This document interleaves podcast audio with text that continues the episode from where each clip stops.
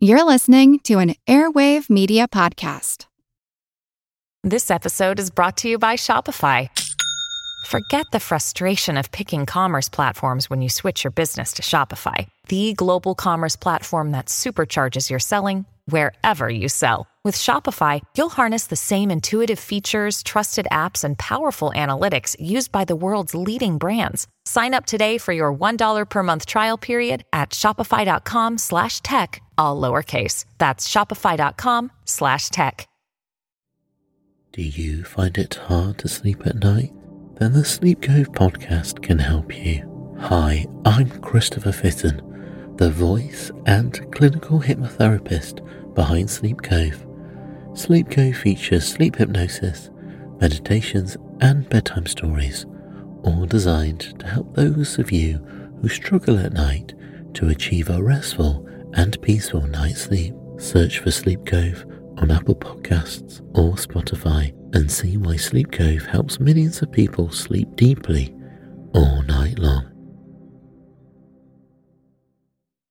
You ever notice how just absolutely miserable people look in really old photographs? You ever wonder why? Now, when I was a kid, my my first thought was just that the world was black and white and everybody was unhappy all the time back in, you know, the 19th century. Maybe there's some truth to that, but the reality is those specific people were probably a little bit unhappy because they were uncomfortable because it took a long time to sit for a photograph back in the day. Today we just snap a quick photo in a fraction of a second, but it used to take minutes, hours, even days to take the earliest photographs. And so, what I found really interesting is the actual first photograph of human beings happened by accident. So, the world's first photograph of people was actually also the world's first photobomb. feel like who art Ed? We'll try to spice it. Who art Ed? Mr. Wood art Ed me. Good. Either way, it, it's ambiguous. It works on so many levels. I know. That's off to a great start. Welcome to Who Arted, the podcast where we explore visual arts in an audio medium. I'm your host, Kyle Wood. As always, you can find pictures of the work being discussed linked in the show notes and on my website, whoartedpodcast.com. Now, for this week's Fun Fact Friday minisode, we're going to talk a little bit about photography. I feel like this episode is going to be full of like many little interesting factoids. For example, the camera is actually hundreds of years older than photography. The first cameras were the camera obscura. It was basically like a pinhole camera. It was a box with a tiny little hole in it that would project an image reversed on the other side. And the earliest written accounts of a camera obscura date back to China in the 4th century BCE. So, quite a long time ago. And some people say knowledge of camera obscuras could have even gone as far back as sort of prehistoric times. People could have known about camera obscura technology. But as I said, the first written records of it date back to China in the 4th century BCE, and camera obscura was used by numerous artists throughout history. They were popular in the Renaissance era. Um, many people, you know, advocated for the use of camera obscura for um, enhancing paintings and drawings to make it easier to render an image. Now, the camera obscura could project an image, but it could not record it. So it was a tool that was used to help in painting and drawing, but it, it, we were not creating photographic images until we got materials that would be sensitive enough to light to record the image. Um, photography, photo literally means light, graphy means writing or drawing. So the photographic process is basically drawing a picture with light, it's recording the light that's hitting something. Generally speaking, we use silver compounds to do that. Silver halides, specifically, would be used in most film processes.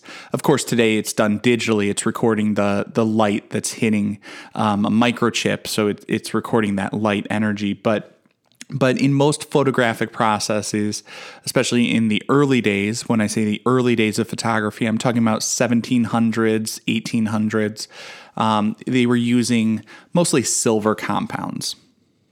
Now, some of the, the first methods that actually worked again happened kind of by accident.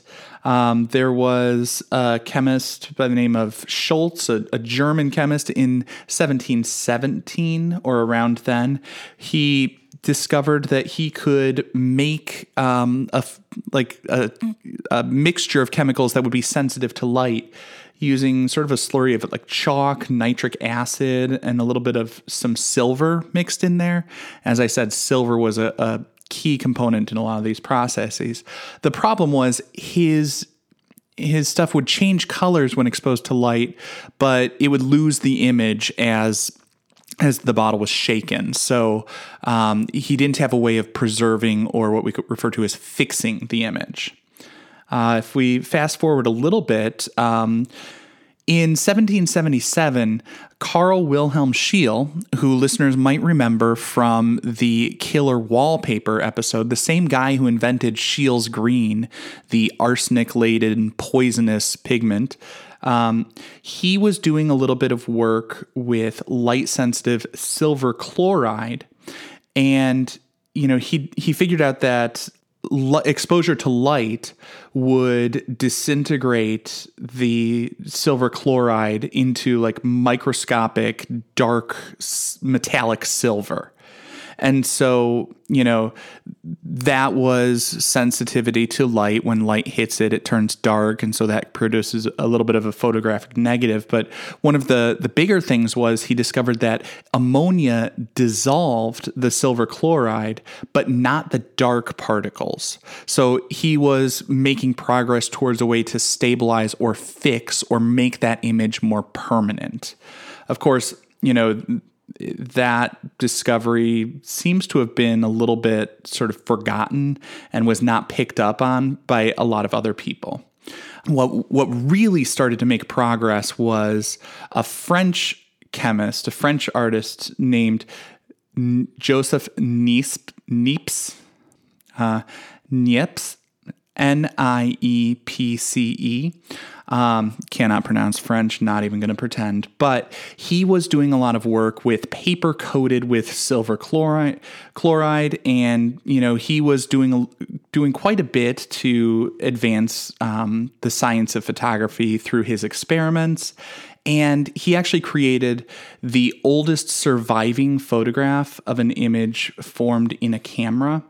Um, that was from 1826 or 27. And you know the the thing about that was like it took a long time to create that image. Um, you know these things were sensitive to light but not super sensitive. Traditionally it's been said that it took eight hours to take that photograph but some people like a lot of people are saying actually no looking at these chemicals and and the like scientists will say it actually probably took like days of exposure. So imagine like you press the button on your camera you walk away for a day or two and then come back and it just finished taking that photograph you can start to imagine why the earliest subjects were things that didn't mind sticking around in the same spot for a long time, like a still life or a landscape or buildings. People generally couldn't sit that long for a photograph, and if people were moving in the photograph, they would get blurred or possibly not even be visible unless they were staying still long enough.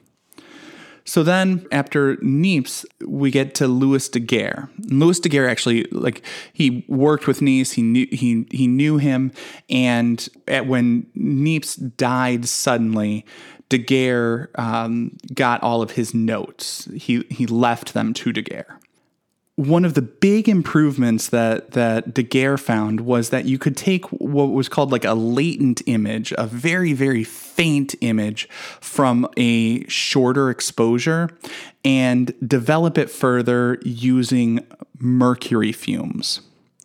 This was not a safe chemical process. Do not do that on your own if you somehow have access to mercury vapors and mercury fumes. But that's what he was doing. Um, he was exposing his, he was developing his pictures using mercury vapors, mercury fumes. And, you know, the fuming of it helped to develop it and cut down that exposure time dramatically, cut it down to a matter of minutes. Still kind of a long time for people, but minutes is better than hours or days. So then in the year 1838, as Daguerre is taking photographs and experimenting with that process, he set up his camera to take a photograph of the view out his window. It's called The View of the Boulevard du Temple. And at that, to- at that time, it probably took about 10 minutes of exposure. 10 minutes. And so he takes this view of essentially a cityscape. We see a few buildings and a street and the sidewalk. And the assumption was that that's all we would see. And the reason we would only see those things because even though it was a crowded street, people are walking, they're not standing still for 10 minutes. So they become just a blur in there. The only thing that's going to show up in the photograph is something that is standing still for the full exposure time. And it just so happened that there was somebody getting his shoes shined. And so there are two people who are captured in this early photograph a person getting his shoes shined and a person shining his shoes. We do not know who they are. They are the first accidental subjects of a photograph. So, as I said, it's the world's first photograph of people and the world's first photobomb. This concludes this week's episode of Who Arted. If you found this tolerable, please like and subscribe on Apple Podcasts, Spotify, or wherever you're listening. You can find images of the work being discussed this week and every week in the show notes on Twitter at WoodArtEd and on the website whoartedpodcast.com. Podcast done.